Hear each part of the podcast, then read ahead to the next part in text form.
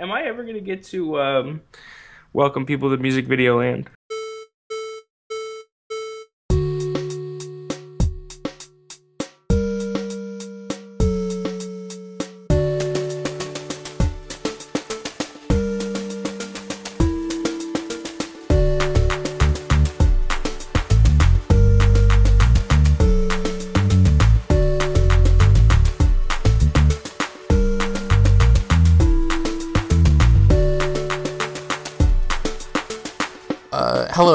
Out there in music video land.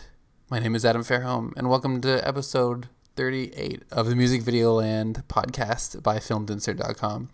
Um, and as ordered by a holographic image of Tupac Shakur is uh, Doug Doug Klinger and from Florida. How you doing, Doug?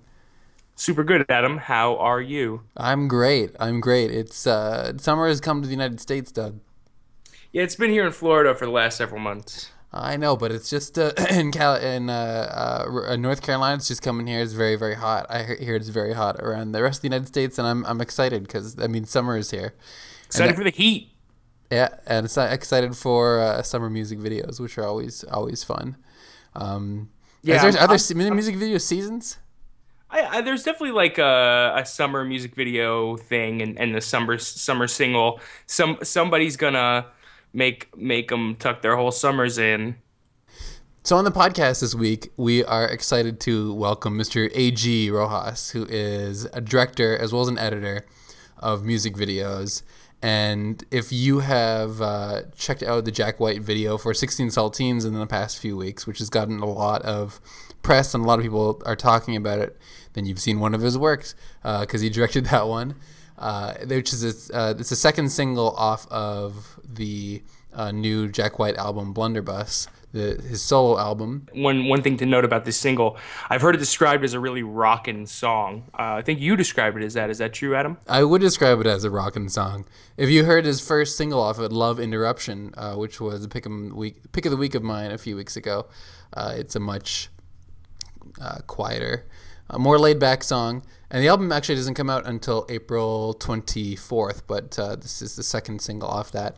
And it is a really fantastic video. Uh, AG has a lot of really interesting s- stuff, um, really um, things you just have to see to kind of to kind of get there kind of things that don't uh, work well when describing them such as the odd future video for earl which you might have seen shot before odd future was odd future as well as a really uh, long form uh, narrative video by uh, for a song called Hey Jane by a band called Spiritualized that features a um, black transvestite and is a really uh, very cinematic, really beautiful video, and also features a very long one shot, uh, which is uh, you sometimes see in films, and people make a big deal about out of it when it appears in films. But it's really cool to see that in a music video as well. So it was really fun talking to AG, and uh, that's going to come up in the second half, half of the podcast. And one thing to note about the that Hey Jane music video is unlike when uh you know people will try this really long form music video um, from time to time. And you know some people do it with success um, like the Robbie Starbuck video for Smashing Pumpkins. And then other people do it with not so much success like Lady Gaga um, when she made that long, ridiculous video last year that she directed herself. This music video, however, really, really earns its length, I think, and uh, it's definitely worth checking out. You know what I mean? People might be hesitant to watch kind of a long form music video like that, but I, I say certainly watch this video, especially if you're going to listen to the interview. Which would be weird if you like listen to just the first part of our show and not the interview portion. But hey, it's what you like. Well, who are we to judge? And I completely agree with that because I think a lot of times uh, long form music videos can be a little self indulgent, uh, especially with the Lady uh, Gaga video. And what was that? What was that for?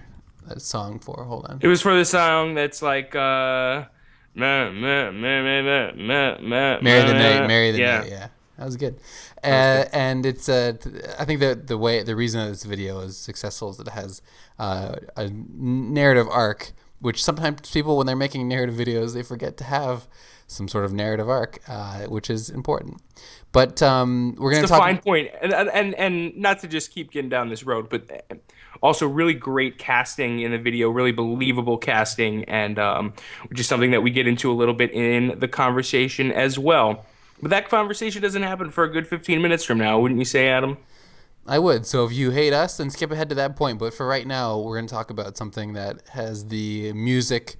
And the reason we're going to talk about it because it has a visual element to it is uh, has everybody talking, and that is Tupac's uh, appearance at the last music video at the Coachella, a final night of Coachella last Sunday, and there's been a lot said about this. Um, there seems to be a new article coming out every uh, minute or so from a different organization, all along the lines of you know, how did they do this? Uh, why did they do it? What is um, is this going to signal a new kind of future for music video for mu- for music touring?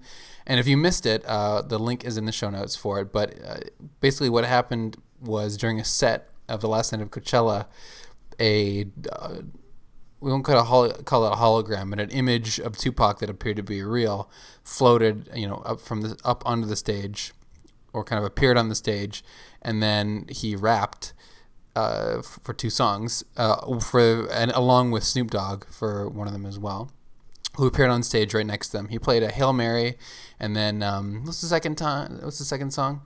Two American Gangsters. Yeah. Uh uh, two of America's Most Wanted. I think two of America's Most Wanted, right? Yeah, right. I, I, I, I, didn't. I actually didn't watch the whole performance. I just kind of watched the beginning and the um. And oh, it's like only two of, songs. You didn't watch the whole performance. It's two no, songs. It takes like ten I didn't. minutes. I didn't watch the whole thing. I didn't. I'm lame. so, I'm too. I'm too much of a hipster. Uh, now we should true. have. We should well, mention that we do have some. Uh, so basically, uh, what happened was. Well, let me just say. Let me just say quickly, and then I, I have the video, and we'll link it to the show notes that this isn't the first time that in a concert this technology has been used. And I and I was talking to people about this before, and I kept saying some country singer. Well, I found out who it was. Uh, uh, Brad Paisley, in his last tour, um, had a hologram of Carrie Underwood that came out on the stage and sang a duet with him. And so a similar technology has been used. Now, Carrie Underwood is alive, so uh, as far as we not, know. Yeah, so it's not right. She could have been a hologram this whole time, but uh, as far as we know, she's alive, and so it's not quite as um, interesting because she's alive, and we know that they could just film her and have her be a hologram of herself. But but the technology of uh, so you know if this moment is is this moment is probably more of something that's on the on the line of things that could change live performances because I've t- I talked to someone I haven't talked to anyone at Coachella but I I talked to someone who went to the Brad Paisley concert and they didn't know that it was a hologram. Mm. They were like, I can't believe Carrie Underwood was there, and then somebody else was in the room. Somebody else was in the room who had also been at that concert, and said, "Oh no, that was a hologram," and then showed like all these links and stuff. So it's something they've been doing. However, I think we have a scoop on how they were able to make a, a dead person happen. That's so right. uh, we should say, scoop. Should, we should say that um, you know people when this came out, people were kind of amazed at the technology, and a few people pointed out this is actually a very old technique that's been used. They used it at the 48th Grammys to have Madonna appear alongside Gorillaz, who are fictional, you know, cartoon characters, and which was which was done with to great effect. And it's an old uh, t- filming technique called Pepper's Ghost which if you've ever seen, um, if you've ever gone to like the Haunted Mansion at Disney World or Disneyland, they use the same effect to make the ghost. It's basically one of those old old timey effects with a with a mirror, um, and in this case, it was a mylar sheet that was dropped. I think they the um, company behind this that Dr. Dre hired, Digital Domain. Uh, uh, made this mylar sheet that dropped down, I think, in, in, like 30 seconds or something like that for a setup, and then it was projected under the stage onto this. Um, but everybody was kind of wondering, you know, how because uh, as other people have mentioned, Tupac is obviously dead since 1996. Coachella started in 1999 or 1990, yeah, 1999, and uh, at the beginning of, the set, uh, uh, Tupac says, "What's up, Coachella?" Which obviously he's never said that before. So uh, Dr. Dre has apparently requested. He's not giving any interviews about this right now. Uh, he's requested that the people behind a digital domain uh, are remain very tight-lipped about this.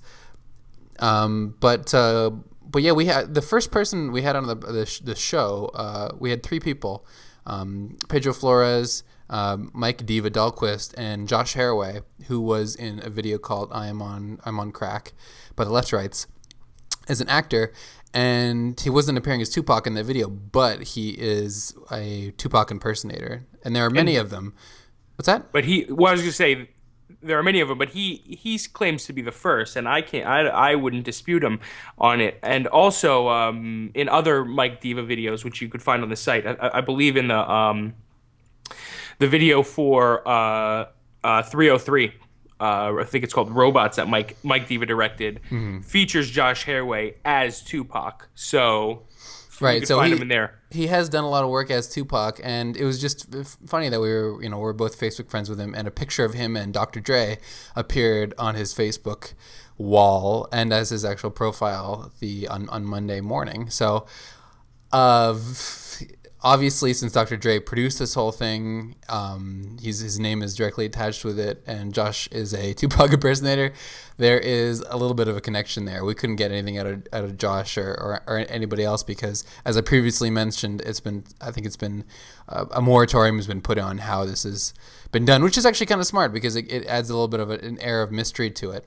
Although uh, Digital Domain, uh, their party line on how they created it was they said it was um, you know, created by looking at archival footage and photos as reference. But um, in the short production time they had to do this, you know, I'm not an expert on this, but they only had a few months to do this. I would think they would need some sort of body who, you know, resembled in some way Tupac's for some sort of reference um, that knew his movements and had studied him as a performer in some capacity. And that, that seems like it was it was definitely Josh Haraway, as far as we can tell. Our our our guess we're going to add to the speculation of this video and the world's going to go nuts because we're tr- we're putting name we're pu- we're naming names That's right. Nobody's safe. We're naming names. Dr. Dre, Digital Domain, Josh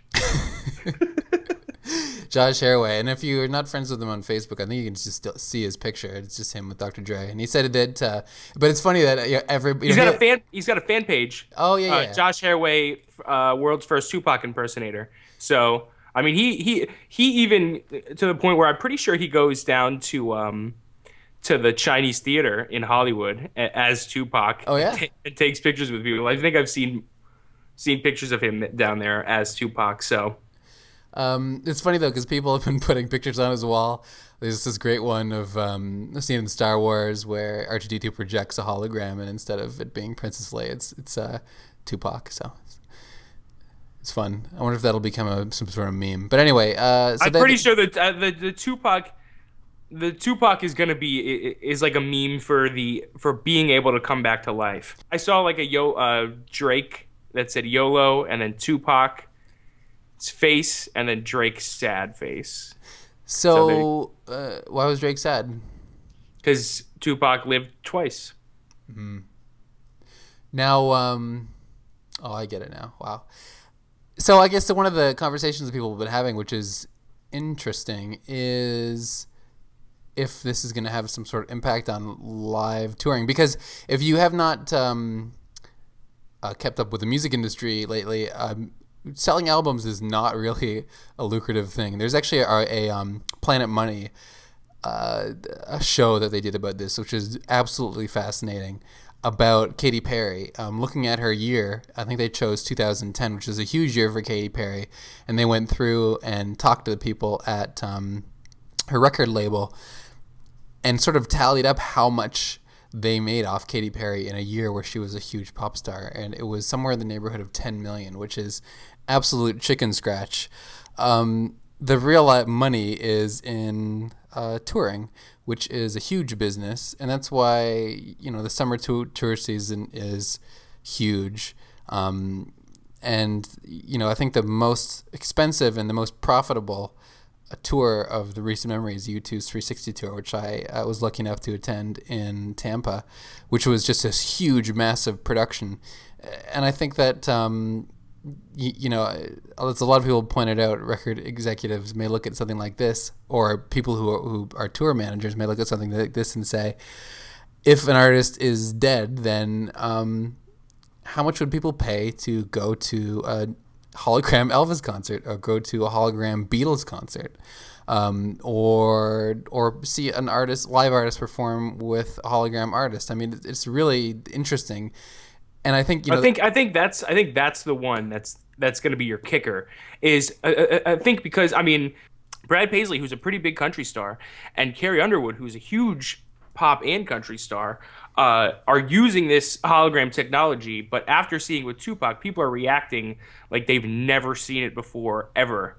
So. Um, I think it was know, a shock I, I think, of seeing that. Yeah, but, but I think what what really makes it work so well is yeah, everyone's seen the ghosts at in the haunted mansion at Disney or whatever, but to be able to see a Tupac performing alongside of Snoop Dogg, the real Snoop Dogg, just something about the dynamic that that they were able to create, which which is which is one of the things that convinces me that it was a, impersonator with with Snoop Dogg. It may not have necessarily been Josh. It could have been somebody else.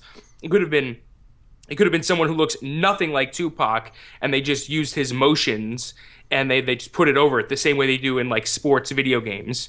But uh, um, but there had to have been a person there and they had to have recreated the concert not just with the person but with Snoop Dogg. And that dynamic that back and forth I mean maybe seeing a whole bunch of electronic Beatles wouldn't be great. But if Ringo and Paul McCartney and and a and a George and a and a John hologram toured as like a as the Beatles and there were two live Beatles there and two holograms or something I mean that would be that would be crazy. Uh so it could change things. It could change things a lot from that perspective. And apparently, you know, when the hologram came up, people just because nobody knew about this, they people just went dead silent. I mean, it was just kind of a shock, and I think it's a shock of because Tupac, you know, was killed so young. He was only 25, and it was so long ago, and he's still such a, mythical or you know infamous figure within the hip hop, well, eh, within music. Period. Um, you know, I, I, could I could see, you know, imagine uh, our parents or whatever going to uh, uh, see Paul McCartney in concert and uh, John Lennon hologram kind of pops up. So if you're a Beatles fan, then that's the kind of feeling I think when uh, people were overcome with.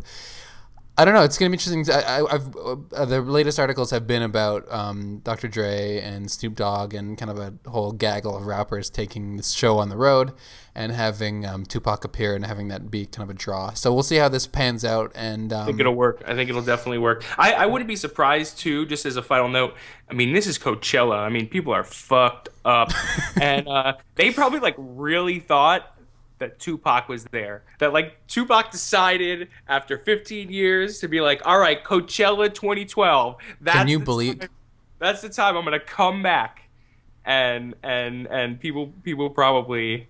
I mean, when you're an audience, you do not have any eh, sort of line of information, and you're right. From the back, how can you possibly tell that that was a holo- hologram? You, you can't. You, you, I mean, if you were on something, which I'm sure a lot of the audience was, you thought too. You thought, yeah, you a, a, beer or two. You thought Tupac came back. I, I bet Tupac anything. was alive. Could you imagine being in that audience? And now Coachella is also kind of Sunday at Coachella, especially with last year's Kanye West show, which was kind of really kind of a spectacle, and people were going big. Uh, uh going nuts about it the next the ne- the following weeks, and now this with the Tupac coming back, like Sunday night hip hop the hip hop headliner on Sunday night at Coachella, like there's a bar now for them to kind of try to beat. I don't know if you could beat Tupac coming back. So there you have it, Coachella, Tupac, and now we're gonna uh, get into our interview. I was really excited that uh, AG wanted to talk to us because somebody, um, I'm not gonna say who, but somebody associated with Films Insert got AG's name wrong on the site. And actually, that's how he got in contact with us. So that's pretty much what we do for all artists. We just intentionally spell their names wrong, and then they correct us. And then we say, hey, would you like to be on the podcast? Um, which is why, if you're looking for um, Michael Gondry, you need to search for um, uh, Barry Gondry, B A R R Y so that's how we uh, got in touch with um, with AG, and a really huge fan of his Jack White music video. Definitely check that out before the podcast. Um, as well as it's the 16 Saltines, as well as Earl by Odd Future and Hey Jean, Hey Jane by Spiritualized. Those are the three ones we, we really get into. Um, so here we go, our interview with director A.G. Rojas.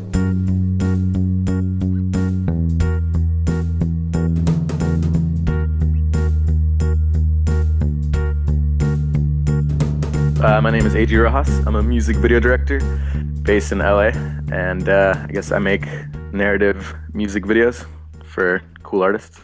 And that's it. And uh, I mean, how long have you been have you, have you been at this? Where did you start? Um, I dropped out of Art Center in Pasadena when I was 19. Uh, I was doing film production there, and right after I dropped out, I just started directing music videos with my friend Christopher Black. Um, so we've been doing music videos together since uh, like you know, I've been doing it for like five or six years, but uh, but only like making good videos for like the past two years, maybe. So.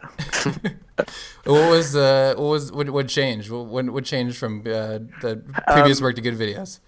Well, basically, I was I was really like deep into the like hardcore punk scene in LA, and so that's kind of how I first started doing music videos was for like hardcore bands and doing performance videos, and also shooting a lot of live shows um, at different venues and backyard shows and all that type of stuff. And then uh, basically no one like really gave a shit about what I was doing, like the work that I was doing, and never got like any sort of recognition. So I just started like I started being very selective as far as the artists that I work with. Um, and uh, at a certain point, I was just like, I'm gonna make a video for like my favorite artist I did that, and then that was the first video. That was for Jeremy Enigk, who was in a band called Sunny Day Real Estate, which I loved like in high school. Um, so I did that video, and then I guess people people like that. Um, and that was just a fully narrative video. So since then, I've just been doing videos like that. Yeah. And you know, you know, speaking of people taking you know notice of your work in the past few weeks, you've received a lot of attention for the Jack White uh, 16 Saltines video.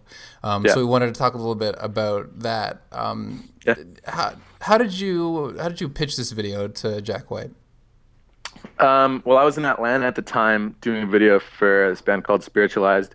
So we were prepping the video, and I, I get a call um, from Saul Levitz, the commissioner at Sony. Um, so they were, he was soliciting treatments for this for uh, this single because I guess they were getting a lot of ideas, but nothing was really working out. Nothing was catching uh, Jack's eye. So I sat down after I got the track and just wrote it out in a couple hours. Um, and I just wanted to make something that was just uh, like basically just as visual assault of all these different moments, like surreal moments in youth around Nashville. Um, and then they just they liked it, and we went for it. And so like a week later, I was in. We went straight from Atlanta to Nashville and prepped it in a week, and then shot. And that was it. Yeah. And uh, as you know, as far as the concept goes, I mean, people are you know, there's a few things you're talking about. There's you know a lot of violence. There's a lot of really you know visceral, you know, interesting imagery. Um, yeah. And you know, one of the things I think, besides the you know the, the violence and these really you know interesting things, is the people that you guys found. Where did you where did you find these kids? Well, we had um, I flew out. Uh, one of my production assistants, uh, Carmela from LA. Um, and so she went out and did a lot of street casting, like just hit the streets, went to skate parks and coffee shops and schools. Um, it just kind of creeped around, like just lurked, lurked for some kids and took some pictures. And then so like, I'd say maybe like 75% of the kids are street cast, and the other 25 came from traditional um, casting. Yeah, it all worked out. It was pretty. I mean, it took a while. There's there's you know I think we counted like maybe there was like 40 roles or something that we had to fill um, in a week. So it was all you know a lot of stuff came down to the last minute, but we made it happen. So yeah. I mean, so in for each one of these sort of vignettes, did you have it completely scripted out? So you were looking for the guy who gets you know blue milkshake spit in his face and things like that. Yeah, yeah. I mean, it was all it was all written out in the treatment. Um, but the way I like to work, like we, I came up with all the ideas and everything. But once you're on set, different things happen, you know, and things change, and you work with like the spontaneity of certain things. Like for example, the the fat kid who's like running around the warehouse breaking shit. That was all on the moment. You know, like we had some free time, and one of, that was one of the kids in the jerking scene. So I just kind of I really liked the way he looked, so we took him aside and had him break stuff. That was that. Nice. He so, must yeah. have enjoyed that direction. Just go ahead and just break shit. Yeah, he was stoked. I mean, he I would tell him to to like swing the bat and break stuff, and you know, a lot of times he was a little tentative because he didn't know if he was going to get in trouble or something, you know. but he ended up working out. And another element that's in this video that um, that we notice is that you you mix sources within these scenes. I wonder if you could talk a little bit where that where that idea comes from. Um, I've always liked having different formats in videos. I just I think like resolution and all that is to me the least interesting part about you know shooting digitally. Um, so I just like mixing different things. Like Mike, my DP, and I, we always we always have like a GoPro on set um, on different jobs and stuff, and see if to see if that stuff works. So one of my friends out there, who's my editor in Nashville, he had a VHS camera, and uh, just on a whim, we we took it from him and kind of ran around and shooting stuff. And it was funny because it like the batteries on that camera didn't work, so we were always like tethered basically to a car from an extension cord. So everything had to be sh- shot, you know, 15 feet away from a car. From a, uh, so yeah, I mean that's kind of. I didn't know that like if that stuff was really gonna like be in the video because I hadn't pitched it, but everyone loved it and kept asking for more from the label and Jack's people and stuff. So you know. So and cool. when and so when you do sh- stuff like that, you kind of it seems like you kind of stay true to like kind of where it comes from. So if it like you know you don't just kind of use use a older camera but have the same kind of setup. You know you're getting in there with GoPros and you're doing kind of stuff that's kind of built that the camera shots that the camera is built to do, not just for the for the look of the graininess, but also for the what the camera is able to do? Yeah, I mean, I think the reason why we do that stuff it also adds a certain energy just to the edit and to different things, and always keeps people like interested. I guess in videos. Never know what's gonna happen, you know. And it also like it also helps when because um, you know when you have the Alexa and all these like 60 people in the crew, it's kind of nice when you can just go into a room with a little GoPro or a VHS camera and it's just you and the actor, and just get different moments like that. Now, Jack White is a guy who, um, you know, come look, you know, as someone who's watched a lot of his previous videos and yeah. is a fan of him, doesn't shy away from, you know, the camera, and he's only here, you know, in the video, you know, very briefly. Was that something he was interested in, kind of having a video where he was, you know, out of the spotlight? Because his, you know, his uh, previous video off the Blunderbuss album was really, really him front and center. Yeah, yeah. I mean, I think I, I'm a. This is an assumption, but I think that's one of the reasons why they gravitated towards the treatment was because of uh, you know because he's only really at the very beginning and at the end, um, and it's pretty different, like you said, from all his other videos. Even all the other like from White Stripes and Raconteurs and Dead Weather, he's in front of the camera for 99% of those videos. Um, he's never really done a video like this where it's mostly narrative, mostly like conceptual. So I think that's one of the reasons why they went with it. And and what's it like? Uh, I mean, the, one of the fun things about this video is people all over the internet have been speculating. I mean, I've read a bunch of ridiculous things, or, or maybe not ridiculous, but a lot of varied things. One person, like very matter of factly, said that this was like about uh, hazing rituals at Dartmouth. Um, yeah. what, what do you? I mean, what's it like, kind of, to have people, you know, break down your work and look for that symbolism? Um, I think someone else called it like kitty porn too, which was funny. but uh, I don't know. I mean, I'm not. I'm not used to people really delving deeply, and I, I think a lot of people actually don't. I mean, they just kind of either say I'm like ripping off Gummo, or just call it, or just say that they're confused. You know. So anytime that someone wants to make some sort of effort to think about it after they watch a music video, I think that's a positive thing, even though it might be like negative towards uh, the video. So I mean, I don't know. I think it's cool whenever anyone tries to tries to think about it. But I haven't. I mean, people have asked me like to break down specific vignettes, but I mean, the whole concept of the video is that you have some sort of really basic understanding of each scene, but by the time that you by the time you get what's going on, you're on to the next scene. So I mean, that's kind of part of the charm of the video, I think. Yeah. And I, I think one of the things that kind of stands out to people about this video is its kind of features. Like obviously, anyone who hasn't seen it, it it's features uh, children in a lot of kind of violent and over the top and uh, kind of situations. And yeah. uh, use of use of children is not something that's new to you. You you that that theme appears a lot in your video in your videos, and not only the yeah. use of children, but the use of children kind of uh, overcoming or succeeding in kind of like these adult difficult situations. Um, uh, I wonder if you can kind of just tell us kind of where that theme comes from. I think it all just stems down to my love of Home Alone, basically. no, I mean, I, I, I, mean, I, I did grow up on all those movies like the same way that you guys did, you know, where you where it's all these fantasies about about childhood and stuff, and it's like you watch the Goonies and you find something relatable into the in in it because of how the characters are and who they are, but your life was nothing like that, you know, when you're growing up. So I kind of I just create these worlds and these characters that I think would have been like really fun to grow up with. It's always some sort of like Peter Pan thing, you know. I don't know. yeah, it's so. it is something about like kids how they like you just like assume that they want to be having having fun as soon as you see them and not kind of doing doing these adult things. But but I wonder that because that's probably true in most cases, and these are these are actors, but they're also kids. Are they?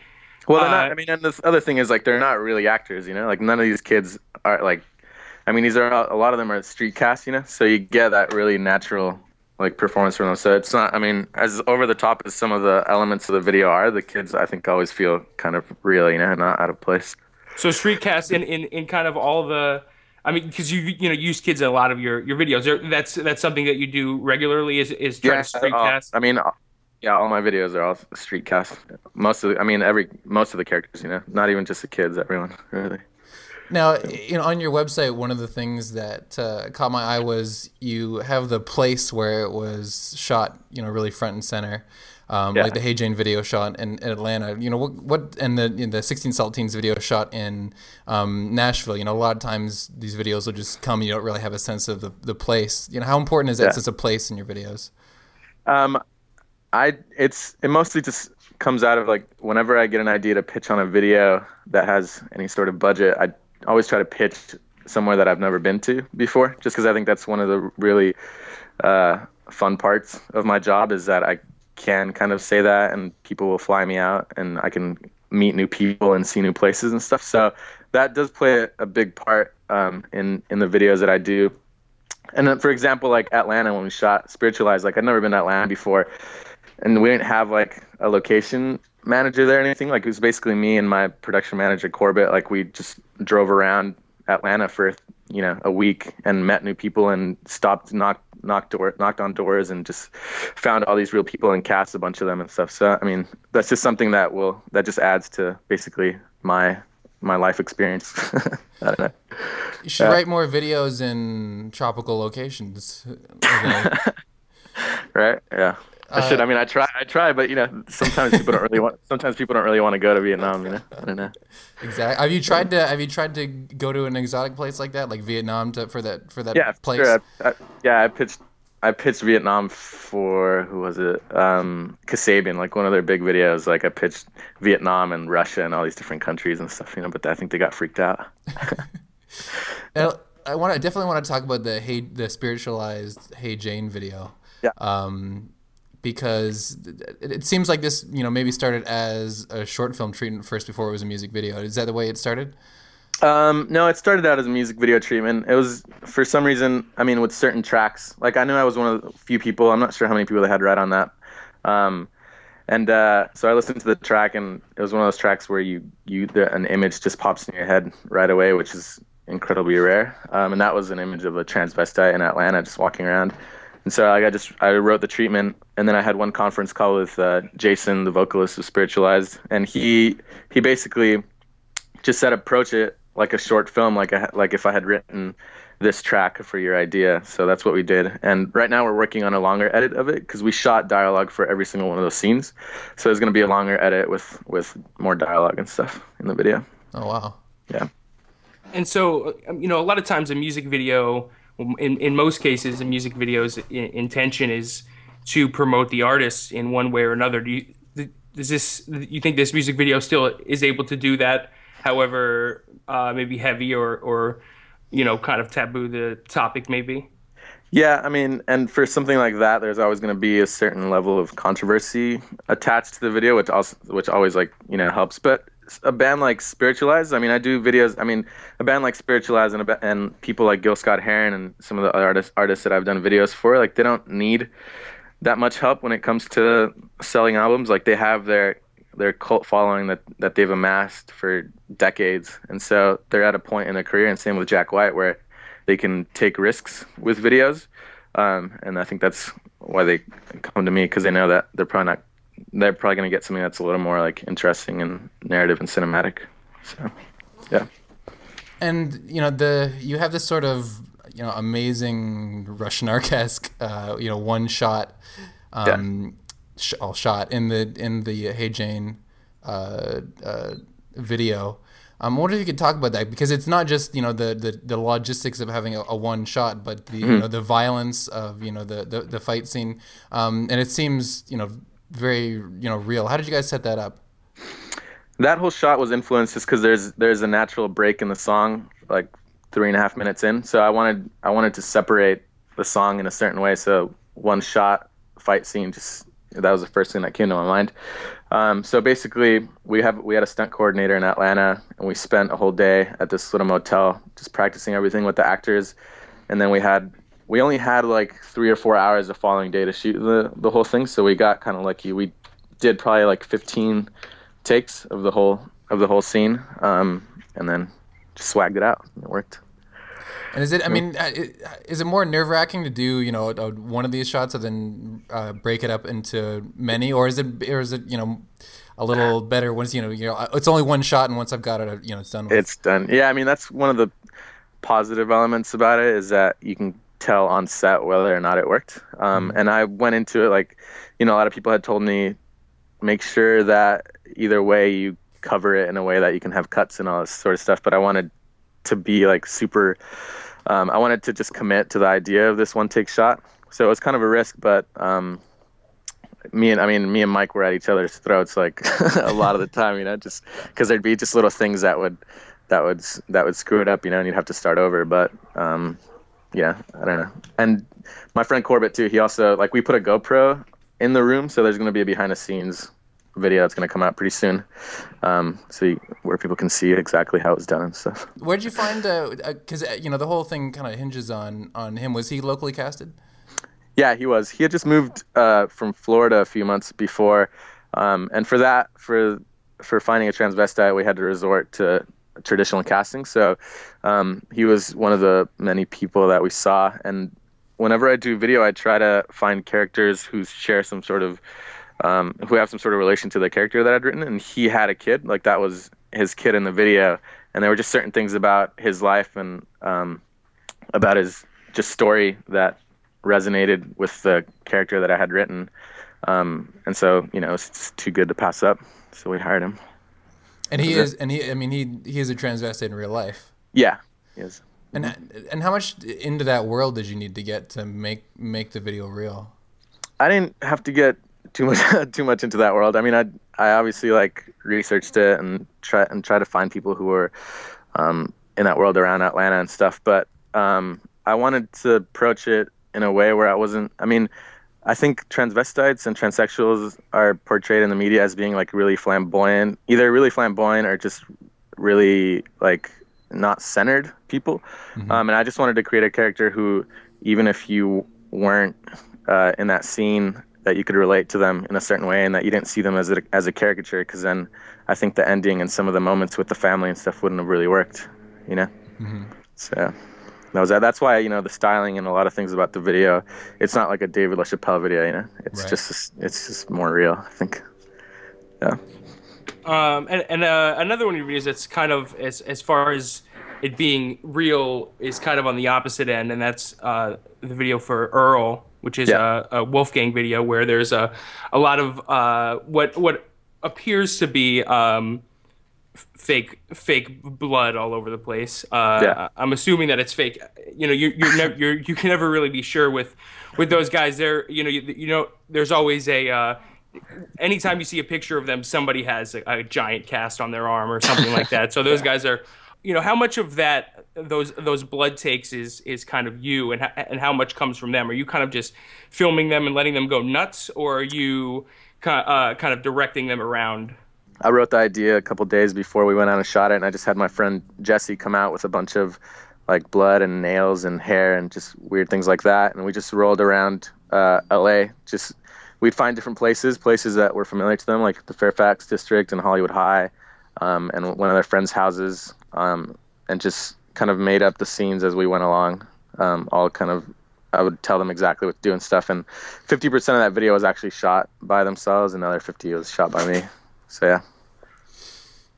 And I, I think um, one of the things that people, uh, one of the things Doug was alluding to was, I think people often think when they watch these type of videos is mm. what is real and sort of you know what is you know pre-planned and things like that. What yeah. you know what were they drinking in, in that video? Um, that morning, I just raided my pantry and I, I grabbed like oregano and cough syrup and just weird, like you know, expired prescription pill bottles. Um, and we bought some 40s. And so we mixed it all up, but there's a cut and I like, we gave them just fresh cups of nothing for them to pretend to drink, you know? So yeah, and apparently it's become like a thing. It's on Urban Dictionary and stuff. It's called death juice or something. I think people have been trying to do it, but I don't think most kids could afford to to make that happen. That's yeah, really the only thing deterring them from doing it. I think. Yeah, because that uh, that drink is uh, when you put all the, all those ingredients together, kind of it's gotta, yeah. yeah. it's got to be a well, pretty expensive drink. Especially for like 15 kids, you know, to partake equally. so, yeah. but yeah, I get emails all the time from kids like in West Virginia asking me like how to make it and if it's real and stuff. so, yeah and you know when talking to them about the concept of the video i mean you know yeah. one of the things that's so compelling about odd future is the that sense of reality um, mm-hmm. you, you, know how much are they uh, aware and involved in that process of you know we, this want, was we, oh, sorry, this was before they were they had i mean they were so in tune with their aesthetic and stuff mm-hmm. so it was i mean they just let me do exactly what i want to do this was a time before like managers and all that and tour buses and stuff, you know. Yeah. So it was I basically I mean I just came up with the idea and I I just told it to Earl on the phone and we just shot it and there wasn't there weren't like any notes or anything you know about the edit or anything about that. Like I just shot it, edited it in half a day and just put it on Vimeo. That was it. How do you know these guys originally? Um, my my producer Chris, he uh, his cousin was friends with Earl, um, and we were gonna cast him in a video, but he couldn't. He didn't work out. So um, I stumbled upon his MySpace um, and listened to him, and this was when he was rapping over like MF Doom instrumental beats, and I uh, and so like we hit him up and we are like, dude, we have to do a video for you. And he said, well, in six months, I'm working on my album right now. It's gonna be like totally different. The like the like subject matter is gonna be a lot more positive and stuff. I'm changing my whole style. And then when the album came out, it was like way more dark than anything he'd ever done. Um, and so we hit him up and we were like, yo, it's time to do it. So we did it. Yeah. Nice. Um, and then, I mean, did that uh, video start receiving a lot more attention once, um, you know, Odd Future, you know, blew up about a year, year, year and a half ago?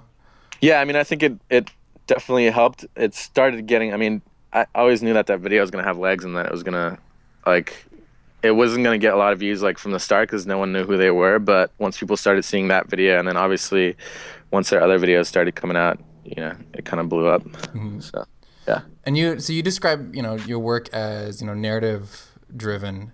Yeah. Um, you know, who do you, you know, at this time, do you believe is kind of, you know, making those kind of videos that, that you're striving to make? You know, who your influences, contemporaries? Um, I have like, well, when I started uh, do, I, I used to work at like different production companies, and I worked at a production company called Street Gang Films, um, and that was with some directors named like uh, like Vincent Haycock and Paul Miner and Andreas Nilsson and stuff. So I used to help them out with like treatments and on set.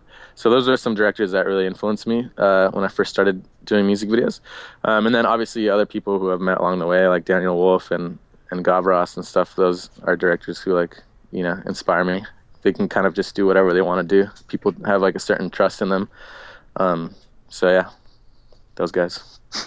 and, and what do you think in that in that style of video is the is the real role of the of the song itself? Um, is it kind of secondary to a to a narrative documentary style, or is it is it kind of one in one? I don't think so. I mean, I I don't necessarily like rehash ideas for different tracks. I usually try and come up with an original idea influenced by the track, um, and that that comes out of. It doesn't usually come out of the the lyrics. Um, it just comes out of like the rhythm of the track and just the tone and overall atmosphere um, of what I'm listening to. And music has always been something that's influenced me heavily. Um, so images are kind of conjured up in my mind pretty easily when I listen to music. So, yeah. And as far as what's next uh, for you, I mean, you yeah. you mentioned um, you know the the warehouse that you're putting together, you know the artistic yeah. collective that you've got you've got going on Yeah. How you know in your in your future, what do music video, what part do music videos play? Is there are they a stepping stone to features, or are are you more interested, you know, really in the medium? Um, I mean, I'm not. I don't think music videos are really like a lifelong career. I think there's a certain cutoff point. There's a certain ageism involved to them. I think the younger that you are, um, the fresher your ideas are and stuff when it comes to music videos. So I, I really like, you know, when there's like new, cool, new young music video directors. Um, so that's kind of what the collective is going to be all about, which is creating just original like narrative music videos. Um, and for me, it's always I, I have always approached it as um, a sort of like film school. I mean, I think uh, I think just that the fact that you're able to come up with their ideas, because I mean, I do commercials too, but you're not given as much freedom, obviously. Like the fact that you can come up with an idea for an artist that you respect and for a track that that you like is kind of it's only it's the only place that you can really do that.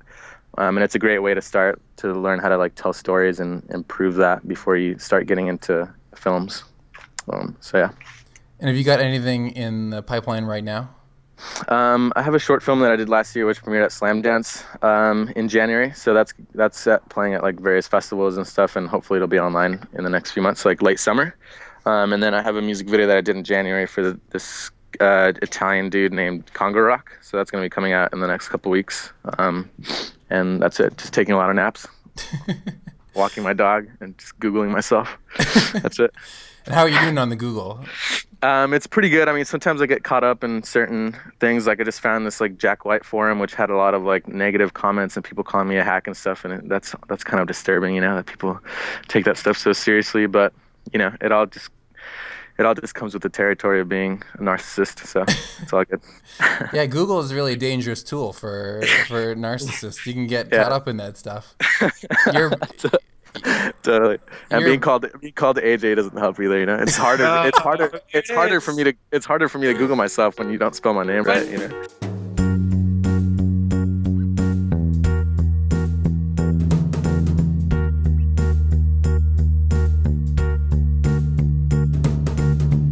Big thanks to AG for talking to us.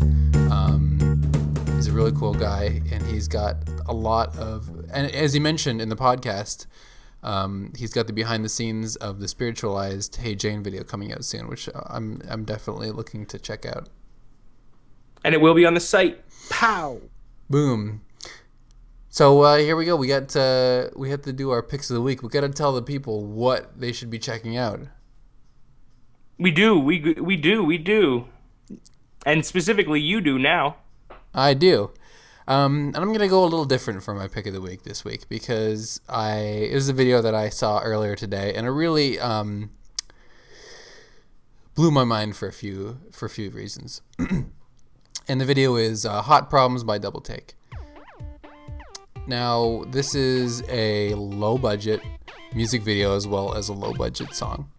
And I actually don't recommend going to see going to watch this video. And I actually don't even think it will be on the site because I don't think it's a really I guess it could be an official music. It is an official music video, but for a really awful song. I mean, it's bad. It's these two girls in a limo riding around. It, actually, it looks like L.A. Uh, in Hollywood, somewhere in L.A.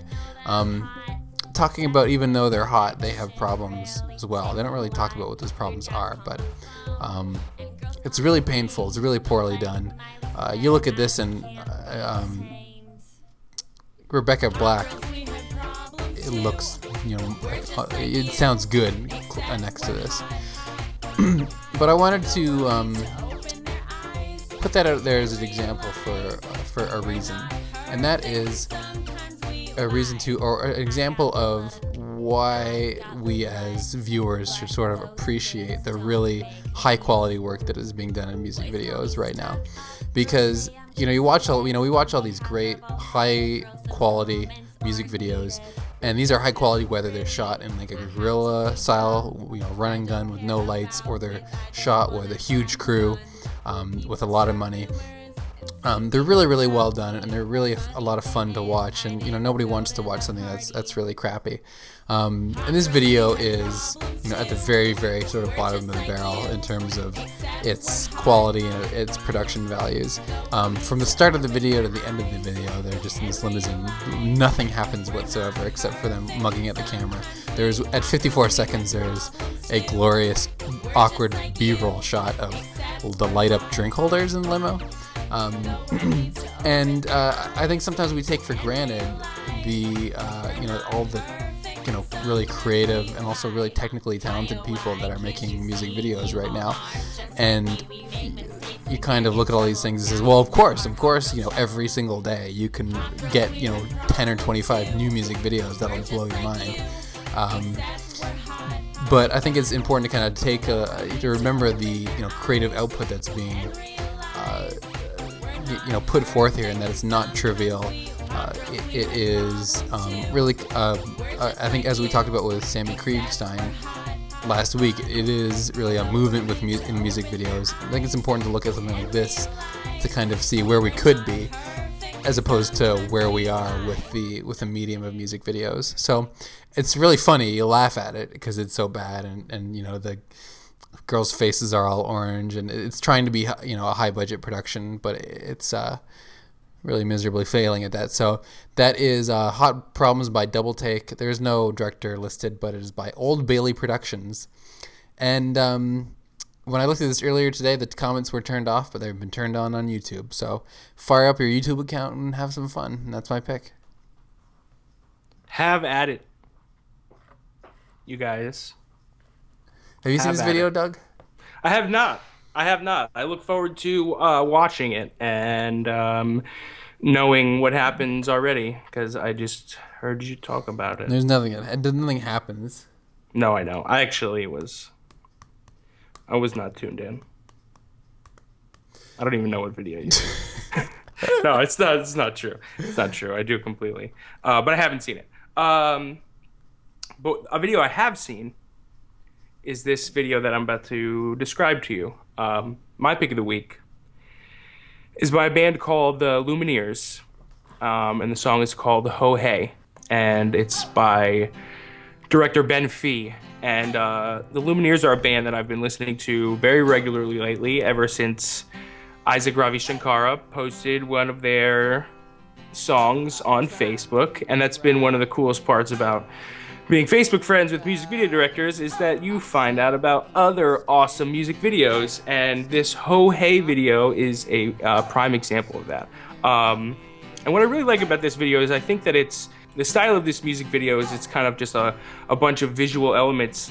The band is kind of just kind of walking through what appears to be maybe an old school or a church, something like that. But but really, what's the appeal of the video is that it, it the imagery really matches the song really well. And and I was thinking about that this is probably one of the the more difficult styles of music videos to be able to just add something to a video visually or to a song visually that that that makes it more interesting than when simply listened to um, but not having like much of a s- like much actually happen i mean they kind of just the band is kind of walking down the hallway and they're like uh, lights strung down the hallway and uh, the lights kind of flash with the sound of or with the beat of the song. And um, the band walks down the hallway and then um, at a certain point as the music starts to kind of swell the um, the school or or church is kind of overrun with people dressed in the same clothes that the band is dressed in. And, and there could be something behind all of this imagery but uh, i think what's important is that it doesn't really matter i think that it's still kind of a very appealing video to kind of to watch and enjoy and uh, and the Lumineers are a band that make music that's also really great to listen to. So if you like this song, maybe check them out on Daytrotter because they got a good one on there. Um, What is day? what is Daytrotter? it, uh, it's a website, and I, they have like a studio where they invite bands in to the studio to kind of re-record versions of their song, um, and then they release it for free for members of the site. And um, really awesome versions of the songs. You you know they'll they'll oftentimes do different things with the songs and stuff. It's really cool. So. My pick of the week is Ho Hey Lumineers. My website of the week is Daytrotter. What song do I know by Mystikal? Mystikal? Yeah. I don't know a lot. Uh, shake your ass. Shake your ass. What? Hmm. Ah, right, right. Okay. He's going to jail. That's sad. Again, Yeah. 90 days. he was in jail for rape before, so this 90 day charge is not as bad. I'm assuming. I hope not. He was in he was in No Limit, so he was also like like a lot of the Master P songs from back then. He was probably in a lot of those songs too. He was uh he was he's an uh, an interesting thing about Mystikal. He is actually a Desert Storm vet. Really? Oh, so he is the only No Limit soldier who is actually wait for it S- a soldier. and that's all we have for you this week, everybody. Thank you for joining us on Music Video Land.